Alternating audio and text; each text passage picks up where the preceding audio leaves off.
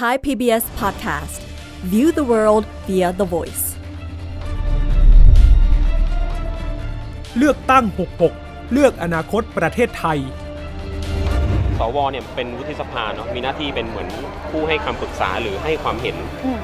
คือมุมมองของผมเนี่ยผมมองว่า สวไม่ควรจะมีอำนาจในการโหวต ควรจะให้ความเห็นอย่างเดียวครับ แล้วก็ไม่ควรมีสิทธิ์ในการเลือก อยากบอกสวนะคะว่าให้เลือกนายกรัฐมนตรีเป็นคนที่ตัวเองนะโดนใจตัวเองจริง ๆ แล้วรู้ว่าจะพาประเทศไปรอดอย่า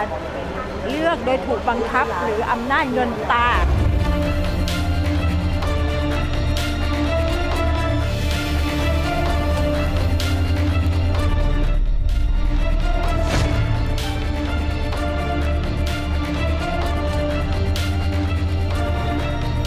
สวัสดีครับ สวัสดีค่ะ ต้อนรับเข้าสู่รายการเลือกตั้ง 66 เลือกอนาคตประเทศไทยครับ เวทีสื่อสารแง่มุมการเมืองที่จะติดอาวุธให้พวกเราทุกคน เพราะว่าอำนาจอยู่ในมือคุณครับ มาเลือกอนาคตประเทศไปพร้อมกัน วันนี้อยู่กับผมอุรชัยสอนแก้ว และคุณดาวีชัยคีรี ปฏิบัติหน้าที่แทนคุณวิภาพรวัฒนวิทย์นะครับ วันนี้คุณวิภาพรจะมีรายงานจากนอกสถานที่ด้วยนะครับเมื่อสักครู่ที่รับฟังก็เป็นเสียงจากประชาชนส่วนหนึ่งนะคะที่ครับสะท้อนถึงอำนาจหน้าที่ของสมาชิกวุฒิสภา ซึ่งหลังการเลือกตั้งครั้งนี้ ก็มีอำนาจในการรวบรวมเลือกนายกรัฐมนตรีเหมือนกัน เชื่อได้ว่าเสียงประชาชนหรือเสียงจากหลากหลายเนี่ยน่าจะไปถึงบรรดาสมาชิกวุฒิสภาครับแล้วนะคะเพราะว่าไม่ใช่มีเพียงแค่ช่วงนี้เท่านั้น ก่อนหน้านี้มีเสียงหลายเสียงแน่นอนอืมสวคงได้ฟังกันแล้วแหละ แล้วก็การทำหน้าที่อีกครั้งหนึ่ง หลังการเลือกตั้งนี้ก็ต้องจับตาดูเพราะหลายคนก็ เกาะติดอย่างใกล้ชิดนะคะ เขายังมีสิทธิ์โหวตอีกหนึ่งครั้ง ค่ะก่อนที่สวชุดนี้จะหมดวาระนะครับ อาจจะตั้งคำถามเอ๊ะรายการนี้มันรายการปูทางสู่การเลือกตั้ง คุณมาพูดอะไรสมาชิกวุฒิสภา คือโดยหลักการแล้ว สมาชิกวุฒิสภาไม่ควรจะเป็นปัจจัยอะไรเลยในการเลือกตั้งครับ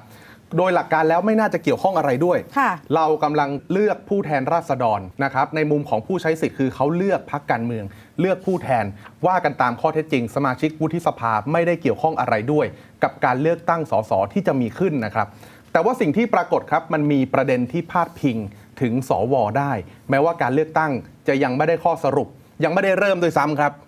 ประเด็นที่พาดพิงก็คือ ข้อคอรหาที่บอกว่าค่ะสวบอกว่าตัวเองมีที่มาจากประชาชน ผ่านทางการทำประชามติ ยิ่งอำนาจในการโหวตเลือกนายกรัฐมนตรีด้วยเนี่ยอันนี้ได้รับฉันทามติจากประชาชน ผ่านคำถามพ่วงในรัฐธรรมนูญปี 2560 สวว่าอย่างนั้นค่ะแต่แต่ตลอด 4 ปีเนี่ยโดนตั้งคำถามเพียบสี่ปีที่ผ่านมาเรียกได้ว่ามีคำถามไปถึงสว แล้วก็หนีไม่พ้นเลยนะคะ ที่จะถูกข้อคอรหาจากบางกลุ่มครับ โดยเฉพาะจากกลุ่มขั้วการเมืองอืมที่บอกว่าอาจจะไม่ได้มาจากประชาชนอย่างแท้จริงหรือเปล่าในบรรดาสวเหล่านี้นะคะ แต่มาจากการแต่งตั้งของบุคลากรที่เกี่ยวข้องกับรัฐบาลคอสช ซึ่งหลายคนก็ยังมีบทบาทอยู่ในรัฐบาลชุดนี้เช่นเดียวกัน นี่กลายเป็นว่าคนมองสวกับสวชี้แจงตัวเองเนี่ยเขามองกันคนละอย่างนะครับ แล้วหลายคนก็มองว่า สวมาโดยฉันทามติของประชาชนจริงไหมหรือมาโดยใครกันแน่ค่ะ ถ้าย้อนกลับไปอาจจะลืมไปแล้วเพราะว่า 4 ปีผ่านมาแล้วนะคะครับจริง ๆ แล้วถ้าเกิดว่ารวบรัดเลยสวเนี่ยมา 3 เส้นทางด้วยกันอืมทางแรกเส้นที่ 1 ก็คือมาจากการรับสมัครทั่วประเทศ แล้วให้มีการเลือกกันเอง จนเหลือ 200 คน แล้วก็ส่งชื่อให้กับคอสชนั้นคัดเหลืออีก 50 คนครับคัดเหลือ 50 คนนะคะ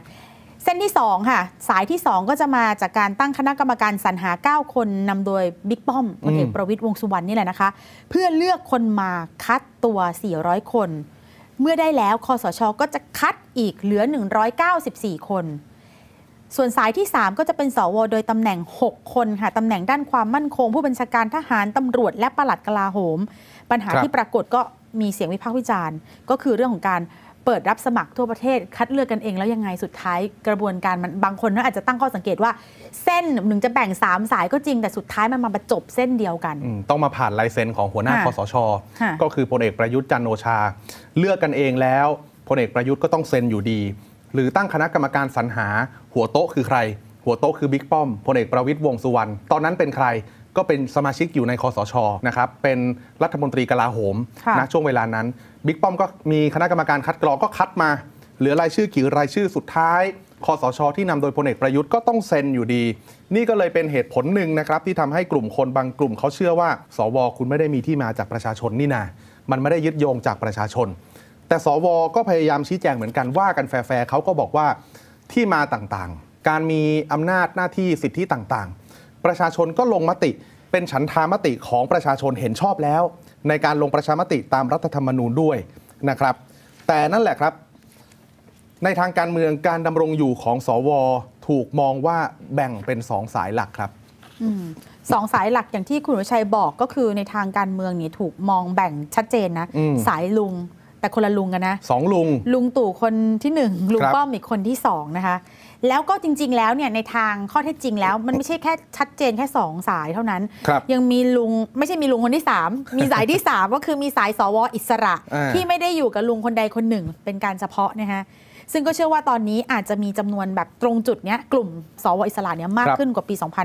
2562 แต่ก็เชื่อได้ว่าสัดส่วนที่แบ่งกันไปเนี่ย สองสายเนี่ยสองลุงเนี่ยเขาบอกว่าเช็คดูแล้วก็อาจจะใกล้ๆเคียงกันอืมแต่สายที่ 3 อิสระเนี่ยไม่เท่ากับ 2 สายแรกนะคะครับ คือแม้จะมีจำนวนมากขึ้น แต่ก็คงไม่เยอะไปกว่า 2 สายแรก ถามว่ามีสายประชาชนบ้างไหม สายประชาชนน่ะก็อนุมานได้ว่าเป็นสายที่ 3 นี่แหละครับ คืออิสระไม่ขึ้นกับขั้วไหนทั้งสิ้น แต่เวลาเราพูดถึงขั้วเนี่ย ผมให้มุมมองอีกด้านแล้วกัน ไปถามสวเลย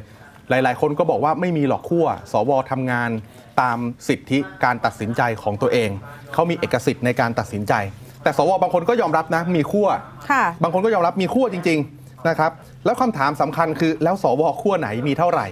ใครเทไปอยู่กับบิ๊กตู่ใครเทไปอยู่กับบิ๊กป้อมกันแน่ขั้วบิ๊กตู่เนี่ยคาดการณ์กันว่าจะหนักไปทางเตรียมทหารรุ่นที่ 12 ครับค่ะแล้วก็จะมีข้าราชการสายความมั่นคงต่างๆ นานาขั้วบิ๊กป้อมก็หนักไปทางเตรียมทหารรุ่นที่ 6 วงในเขานับคร่าวๆ เขาบอกว่าเอาเบื้องต้น ในขั้นแรกเนี่ยไม่ได้ต่างอะไรกันมากนะครับ แต่มีคนมาวงในกว่าคือในมาก เคยทำงานใกล้ชิดบิ๊กป้อม ออกมาแจกแจงหมดเลยฮะ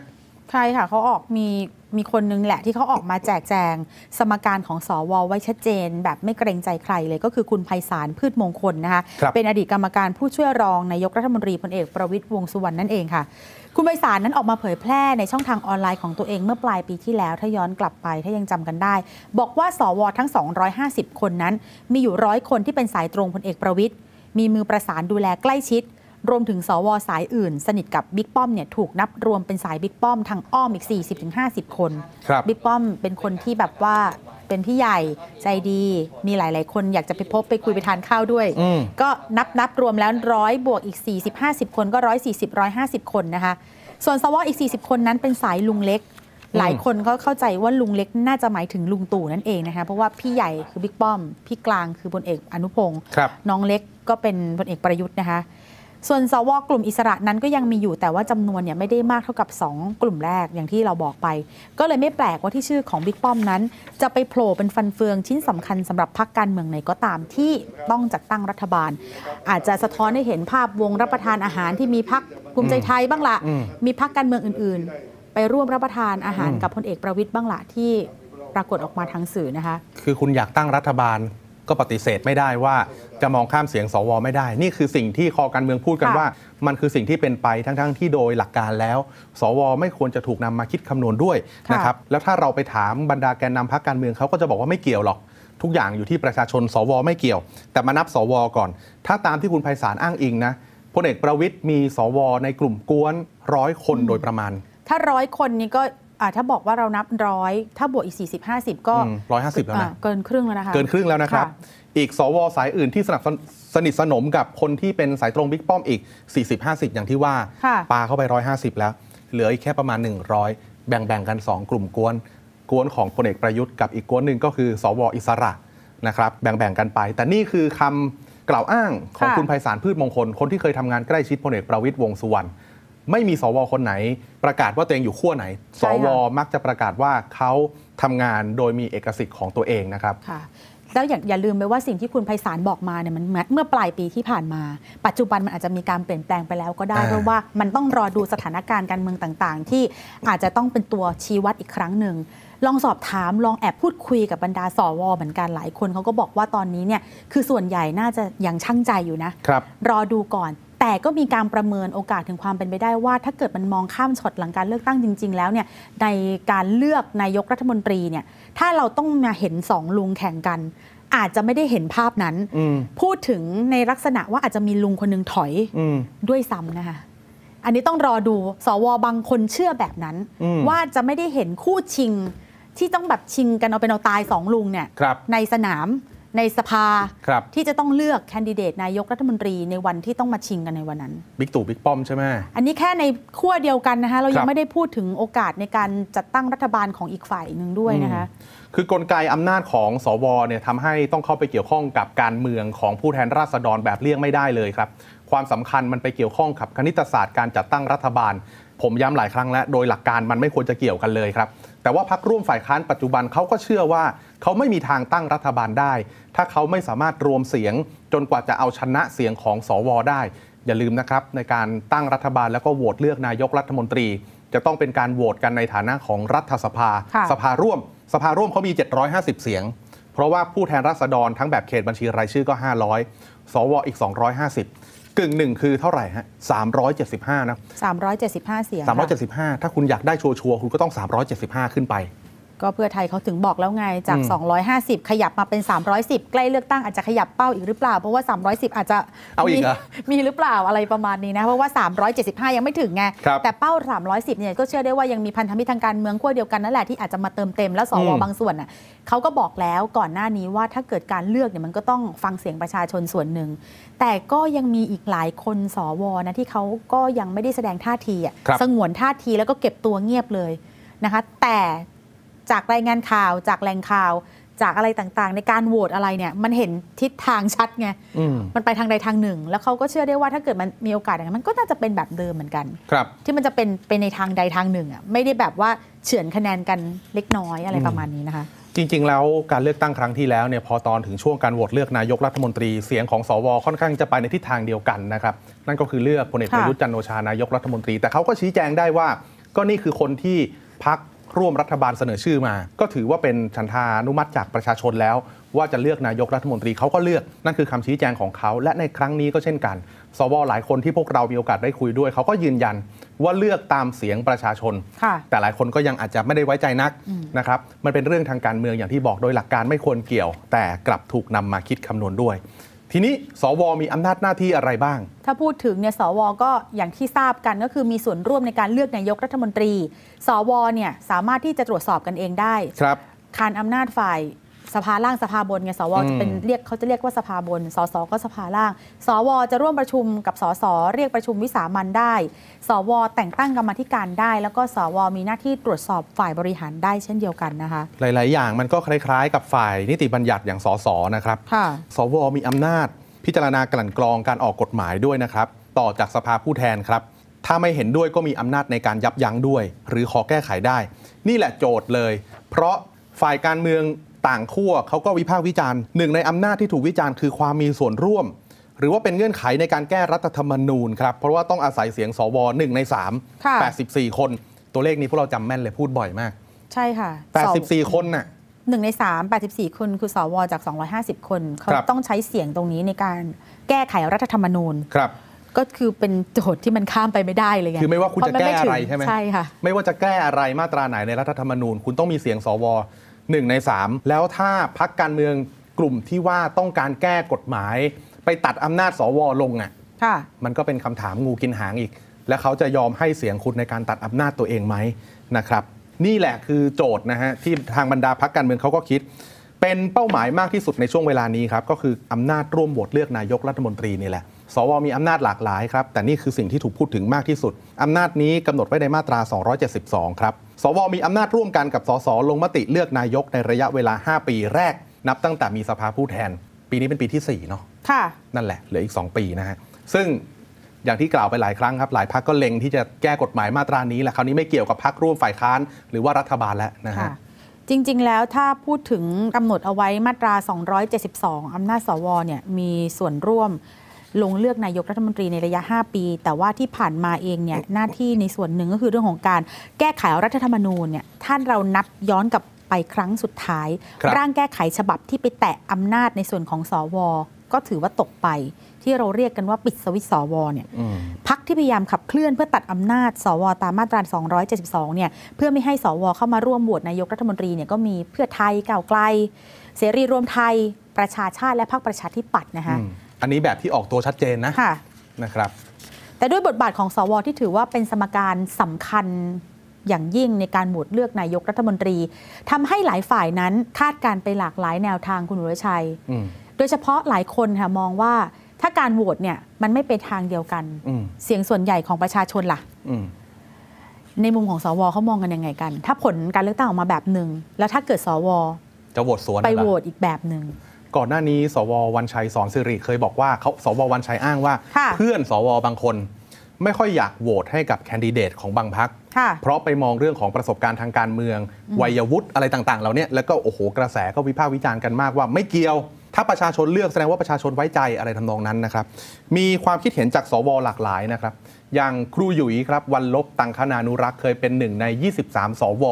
ที่โหวตลงมติปิดสวิตช์ตัวเองนะครับ ครูหยุยเนี่ยยืนยันว่า ในการโหวตเลือกนายกรอบนี้นะครับ ไม่ต้องการเข้าไปเป็นเงื่อนไขความขัดแย้ง ครูหยุยจะขอใช้สิทธิ์ งดออกเสียงครับ ในทัศนะผมส่วนตัวผมก็พูด ผมก็ยืนยันชัดเจนว่า ผมยึด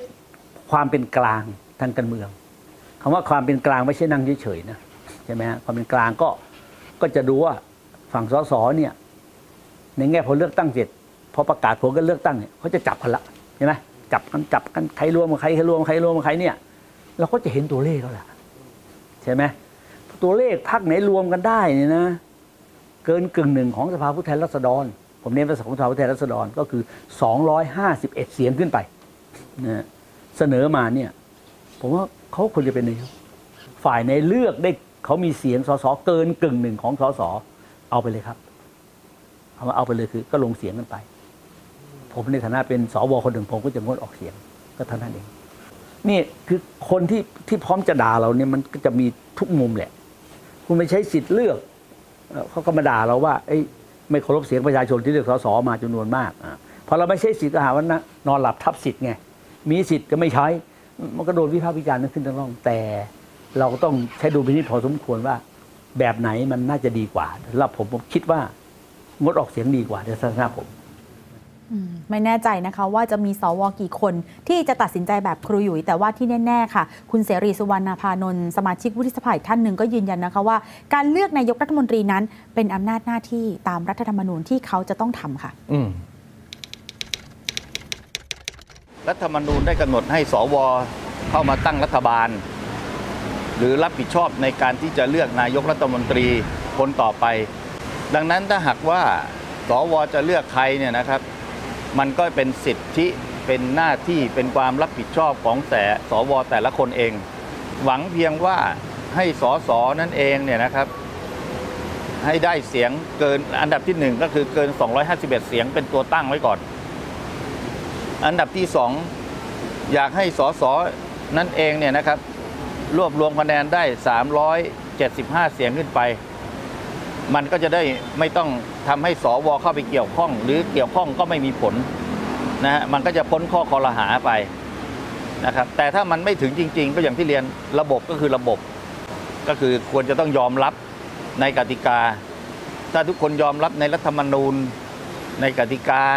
ประเทศมันไม่ยุ่งหรอก ไอ้ที่มันยุ่งก็คือแพ้แล้วไม่ยอมรับนะอย่ามาโทษสวครับ คุณเสรีเนี่ย แสดงความคิดเห็นชี้แจงในลักษณะแบบนี้ทั้งในสภาและนอกสภานะครับ ขณะที่ครูหยุยก็จะมีมุมมองของตัวเองฟังใครแล้วรู้สึกว่าเออมันใช่ค่ะเหตุผลฟังขึ้นแล้วแต่วิจารณญาณนะครับ ฟังความคิดเห็นจากสมาชิกวุฒิสภาไปแล้ว ช่วงนี้ครับมาฟังความคิดเห็นจากประชาชนที่อยากฝากถึงสวกันบ้าง คุณวิภาพรลงพื้นที่ไปจัดเวทีฟังเสียงประชาชนครับ มองอนาคตภาคกลางที่จังหวัดนครปฐมคุณวิภาพรเห็นว่าคนในพื้นที่ อยากให้สวโหวตเลือกนายกที่ยึดโยงกับเสียงของประชาชนใช่ไหมครับ ฝากเรื่องนี้กันมาหลายคนเลยค่ะ คุณอุรชัยคุณดาวีคะเพราะว่าอย่างเวทีนี้ที่เรามาฟังเสียงประชาชนเลือกอนาคตประเทศไทย ในเวทีภาคกลางภาคตะวันตกที่นครปฐมเนี่ยนะคะ จะเห็นว่าโจทย์ในระดับพื้นที่ซับซ้อนหลายเรื่องเขาเลยหวังรัฐบาลหน้าให้ช่วยแก้ไขนะคะ แต่ประเด็นคือผู้นำรัฐบาลอย่างนายกรัฐมนตรีก็เป็นโจทย์ที่คนในพื้นที่จับตามองเหมือนกันนะคะ ดังนั้นวันนี้เดี๋ยวชวนมาคุยนะคะ ว่าถ้ามองบทบาทสว กับการโหวตเลือกนายกคนในพื้นที่เขามองประเด็นนี้กันยังไงบ้างนะคะ เดี๋ยวจะลองตัวอย่างสักท่านสองท่านนะคะ คุณป้าคะขออนุญาตค่ะ ขอสัมภาษณ์นิดนึงนะคะป้าเด่นนะคะอันนี้ป้าเด่นแห่งลุ่มน้ำท่าจีนป้าเด่นคะถามนิดนึงค่ะ คนในพื้นที่มีโจทย์ที่ซับซ้อน แล้ววันนี้การโหวตเลือกนายกอยู่ที่สวด้วย 250 เสียงเป็นส่วนหนึ่ง ถามประเด็นก่อนถ้านึกถึงชื่อสวสักชื่อหนึ่งในใจอะ นึกถึงใครคะหม่อมหลวงปนัดดาดิษกุลค่ะเพราะว่า เพราะว่าท่านเป็นคนเที่ยงธรรมค่ะอืม และท่านเป็นสวที่มีมาตรฐานในการดำเนินชีวิตที่ทุกคนสามารถจะเดินตามแบบได้ ด้วยคุณธรรมสูงส่งอ๋อแปลว่าทำงานแล้วประชาชนจับต้องได้ ใช่ใช่แล้วถ้าถามประเด็นว่าสว 250 เสียงจะมีสิทธิ์โหวตเลือกนายกรัฐมนตรี ประเด็นอยากฝากอะไรถึงสว อยากบอกสวนะคะว่ากฎหมายเนี่ยพวกเราไม่ติดจะไปแก้ได้ปล่อยไป แต่ในขณะเดียวกัน เมื่อมีกฎหมายกำหนดไว้แล้ว อยากบอกสวนะคะว่าให้เลือกนายกรัฐมนตรีเป็นคนที่ตัวเองนั้นโดนใจตัวเองจริง ๆ แล้วรู้ว่าจะพาประเทศไปรอด อย่าเลือกโดยถูกบังคับ หรืออำนาจเงินตา อย่าตามสั่งอืมอย่าตามสั่งเอ่อแล้วจะเลือกยังไงให้ยึดโยงกับประชาชนตรงเนี้ยประเด็นสำคัญอะ คนเราอะพอขึ้นมาระดับสวได้แล้วนะ มันต้องมีปัญญามีขืนเด็กว่าจะเลือกใครอ่าใช่ปะฉะนั้นไม่ใช่ว่าให้ใครบอกให้เลือกคนนี้ดีคนนั้นดี เราไม่ใช่ตาสีตาสาฉะนั้นสเราฝากสวเลยนะคะว่าสวท่านมีปัญญาท่านมีคุณธรรมโปรดเลือกนายกที่ท่านจะไว้วางใจให้บริหารชาติของท่านในปีต่อๆไปอีก 4 ปีที่จะเกิดขึ้น อ๋อขอบโอคุณเค ขอบคุณค่ะค่ะ ขอบคุณประเด็นนะคะ ขอบคุณนะคะค่ะเดี๋ยวให้เข้ากลุ่มต่อ ค่ะ นี่เป็นบรรยากาศส่วนหนึ่งนะคะ จริงๆ ช่วงเวลาที่เราชวนคุณผู้ชมมาดูตอนนี้ก็เป็นช่วงที่เขาเข้ากลุ่ม แล้วก็พยายามมองภาพอนาคตของจังหวัดนครปฐมภาคกลาง แล้วก็ตะวันตกด้วยนะคะ แต่ว่าประเด็นของการบทเลือกนายกก็เป็นประเด็นที่คนในวงพูดถึงกันเยอะเหมือนกันนะคะ เมื่อสักครู่ประเด็นเนี่ยอยู่ในกลุ่ม Baby Boomer ซึ่งเป็นฐานเสียงขนาดใหญ่ แอบส่องไว้แล้ว เดี๋ยวจะพาไปคุยกับกลุ่ม First Time Voter ซึ่งเป็นฐานเสียงสักประมาณ 6 ล้านคนนะคะ มีอยู่ 2 คนในวง ขออนุญาตนะคะ ขออนุญาตสัมภาษณ์นิดนึงนะคะ น้องไอ้น้องไอ้ขอสัมภาษณ์หน่อยค่ะ คนหนึงเป็น First Time Voter คนหนึงเป็นคนรุ่นใหม่นะคะ ขออนุญาตดึงออกมาจากวงนิดนึงนะคะ พี่แฟงยืนตรงกลางค่ะ โอเคครับ วันนี้เราเห็นโจทย์ที่ซับซ้อนของพื้นที่ แต่เราก็หวังอยากเห็นนายกรัฐมนตรีที่ตอบโจทย์พื้นที่เหมือนกัน แต่วันนี้สวมีบทบาทในการเลือกนายกรัฐมนตรีถามไอซ์ก่อนเลย เลือกตั้งครั้งที่2แล้วไหมรอบนี้ครับน่าจะ2-3ถึง3แล้วมั้งครับผมอ่าครับรอบนี้สวกับบทบาทเลือกนายกรัฐมนตรีเนี่ยไอซ์อยากบอกอะไรกับสวบ้าง คือผมว่าจริงๆแล้วย้อนกลับไปในอดีตอะ สวเนี่ยเป็นวุฒิสภาเนาะมีหน้าที่เป็นเหมือนผู้ให้คำปรึกษาหรือให้ความเห็น อืมคือมุมมองของผมเนี่ยผมมองว่าสวไม่ควรจะมีอำนาจในการโหวตเลย แต่กฎหมายมันให้ไปแล้ว แต่กฎหมายให้ไปแล้วใช่ ควรจะให้ควรจะให้ความเห็นอย่างเดียวครับ แล้วก็ไม่ควรมีสิทธิ์ในการเลือก ถ้าสวเงื่อนไขกฎหมายบอกว่าสวให้เลือกนายกรัฐมนตรีได้เนี่ยคือผมมองว่าอย่างน้อย สวต้องมาจากประชาชนด้วยเหมือนกัน ต้องเงื่อนไขเดียวกับสสนะครับ อาร์มอาร์มขยับมาใกล้ๆ อาร์มนี่เด็กยุทธยาใช่ครับอาร์มคิดเห็นยังไงกับการที่สวมีบทบาทเลือกนายกรัฐมนตรีอ่าผมคิดว่ามันค่อนข้างจะแบบเอาเปรียบประชาชนนะครับ มันยังไงอะก็คือแบบว่าเหมือนแบบว่าเอ่อหนึ่งหนึ่งสิทธิ์ในการที่ผมเลือกสสแล้วอีกสิทธิ์หนึ่งคือเลือกพรรคใช่ไหมเพื่อที่จะให้พรรคเนี้ยขึ้นมาเป็นนายก อืมแต่ก็มีสวนะครับ เพื่อมาเรียกว่ามันทำให้แบบไม่สมดุลนะมันทำให้เสียสมดุลครับเหมือนแบบว่าพรรคเราพรรคพรรคที่ผมแบบ เลือกแล้วเนี่ยเหมือนเขามีสิทธิ์ที่จะได้เป็นแล้วนะครับแต่ว่าสวเนี่ยมาทำให้เอ่อสมดุลมันหายไปครับอ๋อโดยการที่เขาไปเลือกอ่าพวกตัวเองดีกว่าเรียกว่าพวกตัวเองครับก็เลยแบบคิดว่ามันเหมือนแบบว่าเขาควรที่จะแบบให้ให้สิทธิ์ประชาชนนะครับแบบว่าคนเคารพในสิทธิ์ของประชาชน คนให้ประชาชนเนี่ยมีสิทธิ์ที่จะเลือกแปลว่า อย่างนี้ก็คือโหวตเลือกได้ให้สวโหวตเลือกได้แต่อย่าสวนมติประชาชนในความหมายของอาร์มอย่างนี้ไหมคะใช่ครับอ๋อวันนี้ขอบคุณน้องอาร์มนะคะ แล้วก็น้องไอซ์ด้วยนะคะ ขอบคุณทั้งสองคนนะคะ ให้กลับเข้าไปวงต่อนะคะ ก็เป็นช่วงเวลาของการพูดคุยนะคะ แต่ว่าเราแทรกคุยสั้นๆ ค่ะ เพื่อให้คุณผู้ชมทางบ้าน คุณอุรชัย แล้วก็คุณดาวีได้เห็นถึงความคิดความอ่านของผู้คนซึ่งเป็นตัวแทนคนในภาคกลางภาคตะวันตก ว่าในขณะที่เขาพยายามแก้โจทย์ของพื้นที่ซึ่งซับซ้อนและยากมากนะคะเขามีความหวังว่ารัฐบาลน่าจะแก้ไขให้เขาได้ แต่ประเด็นคือผู้นำรัฐบาล ซึ่งวันนี้ยังมีโจทย์สำคัญว่าสวมีสิทธิ์โหวตเลือกเนี่ย ก็เป็นประเด็นที่เขาอยากจะให้ยึดโยงกับประชาชนนะคะ ก่อนจะกลับไปที่สตูดิโออยากจะให้เห็นภาพรวมของเวทีในวันนี้ด้วยค่ะ วันนี้เราเห็นว่าคนภาคกลางมีความหวังที่จะมีอนาคตที่ดีกว่า วงสนทนาที่เกิดขึ้นในวันนี้คุยถึงภาพอนาคตค่ะ และคุยบนข้อมูลงานวิจัย Area Need หรือว่าความต้องการในเชิงพื้นที่นะคะ จากปี 63 ถึงปี 65 คนภาคกลางสนใจให้แก้ปัญหาเรื่องเศรษฐกิจปากท้องเป็นหลักเลยค่ะ แล้ววันนี้เราพบว่าเศรษฐกิจของภาคกลางพึ่งพา 3 ส่วนหลักๆ1เลยคือภาคอุตสาหกรรม ซึ่งเป็นอุตสาหกรรมด้านอาหารนะคะ2คือภาคบริการการท่องเที่ยว และ 3 ภาคการเกษตรค่ะภาคอุตสาหกรรมเนี่ยเจอโจทย์ที่ท้าทายอยู่หลายด้านสำหรับพื้นที่ภาคกลาง คือมีการย้ายถิ่นฐานการลงทุน หลังจากที่มีการประกาศหนุน EEC คนก็ย้ายฐานผลิตกันไปหมดนะคะ ส่วนในพื้นที่ภาคการเกษตรก็เจอปัญหาที่ดินเปลี่ยนมือค่ะ พื้นที่อาหารลดลง เกษตรกรแบกรับหนี้สินไม่ไหวนะคะ ทั้งหมดนี้ก็สะท้อนแหละค่ะว่าเป็นโจทย์ซับซ้อนของภาคกลางที่หวังให้รัฐบาลน่าช่วยแก้ แต่บนความหวังนี้นะคะเขาก็หวังว่าผู้แทนที่เขาจะเข้าคูหาเลือกตั้งในวันที่ 14 พฤษภาคมนี้ จะเป็นผู้แทนที่กลับมาทำประโยชน์ให้กับพื้นที่ด้วยค่ะนั่นแหละค่ะทั้งหมดประมวลความคาดหวังของผู้คนในภาคกลางและภาคตะวันตกจากเวทีนี้ให้ฟังนะคะ ชัดเจนค่ะว่า ความหวังของพวกเขาคือการมีผู้นำรัฐบาลที่ยึดโยงกับประชาชนจริง ๆนะคะ และหวังให้สสเป็นผู้แทนในระดับพื้นที่ได้จริง ๆ ค่ะ ขอบคุณครับ คุณวิภาพรครับ เป็นความต้องการของประชาชนแหละที่อยากให้การตัดสินใจของสมาชิกวุฒิสภา สะท้อนเสียงประชาชนให้มันชัดเจนมากที่สุดนะครับ ค่ะถ้าอยากจะย้อนดูสถานการณ์การเมืองอืมหลังการเลือกตั้งปี 62 จะเห็นได้ว่าแม้การเลือกตั้งผ่านไปด้วยความเรียบร้อย แต่ว่าด้วยกติกาหลายอย่าง ที่อาจทำให้บางฝ่าย ขอย้ำคำว่าบางฝ่ายใช่ไหมอืมคุณวรชัย ที่อาจจะรู้สึกว่ามันไม่แฟร์ครับอย่างกรณีการโหวตเลือกนายกรัฐมนตรีก็เป็นปัจจัยหนึ่งนะคะ ที่เป็นการจุดชนวนให้มีความเคลื่อนไหว และนำไปสู่การชุมนุมเรียกร้องต่างๆ ทางการเมืองตามมา ถ้าจะจำกันได้ค่ะก็จะเห็นความเคลื่อนไหวที่เราเห็นกันชัดๆเลยอย่างแฟลชม็อบครับการชุมนุมของกลุ่มนักเรียนนักศึกษาทั้งในรั้วสถาบันการศึกษา ลามไปสู่บนท้องถนนบ้างล่ะกับมุมมองของนักวิชาการด้านสังคมวิทยาและมนุษยวิทยาที่เฝ้ามองความเคลื่อนไหวของกลุ่มคนรุ่นใหม่มาตลอดอย่างรองศาสตราจารย์ยุติมุกดาวิจิตรนะคะมองว่าการตื่นตัวของคนรุ่นใหม่เนี่ยทั้งเรื่องการเมืองแล้วก็ประเด็นทางสังคมเนี่ยในช่วงที่ผ่านมาจะทำให้หน้าตาการเมืองไทยหลังจากนี้อืมจะไม่เหมือนเดิมอีกต่อไปแล้วนะบทบาทของสวในการโหวตเลือกนายกรัฐมนตรีจะเป็นอีกเงื่อนไขหนึ่งด้วยค่ะ ถ้าดูจากบทเรียนในในช่วงระยะ4-5ปีที่ผ่านมาเนี่ยนะครับ เรามีหลายๆอย่างที่ใหม่มากๆ แล้วก็สำหรับผมผมนับเป็นความก้าวหน้านะครับประการที่หนึ่งก็คือการที่คนรุ่นใหม่สนใจการเมืองอออย่างจริงจัง แล้วก็กระจายทั้งในเชิงในเรื่องของโครงสร้างอายุ แล้วก็กระจายทั้งในแง่ของพื้นที่ของเขานะครับ ไม่ใช่กระตุกตัวเฉพาะในกรุงเทพต่อไปแล้วก็ กระจายทั้งในแง่ของประเด็นเรียกร้องต่างๆนะครับที่เขาเรียกร้องนะฮะแล้วมันมีประเด็นที่ร่วมสมัยมากขึ้นนะครับ อย่างเช่นเรื่องเพศเอ่ยหรือว่าเรื่องเกี่ยวกับระบบระบบอาวุโสเอ่ยนะครับแล้วก็เรื่องของสิทธิมนุษยชนในด้านต่างๆ สิ่งเหล่านี้เนี่ยผมคิดว่าอันเนี้ยเป็นมิติใหม่ที่ผมคิดว่ามันหยุดยั้งไม่ได้หรอก สิ่งเหล่านี้จะถูกสานต่อไปแน่นอนนะครับ คุณจะเห็นว่าไม่มีพักไหนที่ไม่เปิดตัว ผู้สมัครที่อายุน้อยเลยนะครับ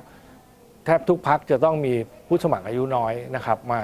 ยืนอยู่แถวหน้าด้วยซ้ำนะครับ ตรงนี้ผมคิดว่าเป็นเอ่อนิมิตหมายที่ดี แล้วก็อนาคต 5 ปี 10 ปีนะฮะทิศทางนี้มันจะต้องมาแน่นอนมีนักสันติวิธีอีกท่านหนึ่งที่ค่ะออกมาแสดงความคิดเห็นนะครับ ในลักษณะที่ว่าเรียกดึงสวเข้ามาทำความเข้าใจร่วมกันเลยดีกว่า ลองไปฟังอีกความคิดเห็นหนึ่งครับ สมมุติว่าเราสามารถจะมี สัญญาประชาคมกับสว ให้เขาเข้ามาอยู่ในแพ็กของสัญญาประชาคมว่าวิธีการจะทำให้สังคมไทยอยู่ด้วยกันได้คร่าวๆก่อนนะครับไว้เรามาต่อกันในเรื่องนี้นะครับ วันนี้หมดเวลาของเลือกตั้ง 66 เลือกอนาคตประเทศไทยครับ เรากลับมาพบกันใหม่วันพรุ่งนี้ครับ สวัสดีครับ สวัสดีค่ะ เลือกตั้ง 66 เลือกอนาคตประเทศไทย ติดตามความเคลื่อนไหวก่อนถึงวันตัดสินใจกำหนดอนาคตประเทศ ที่เว็บไซต์และแอปพลิเคชันไทย PBS Podcast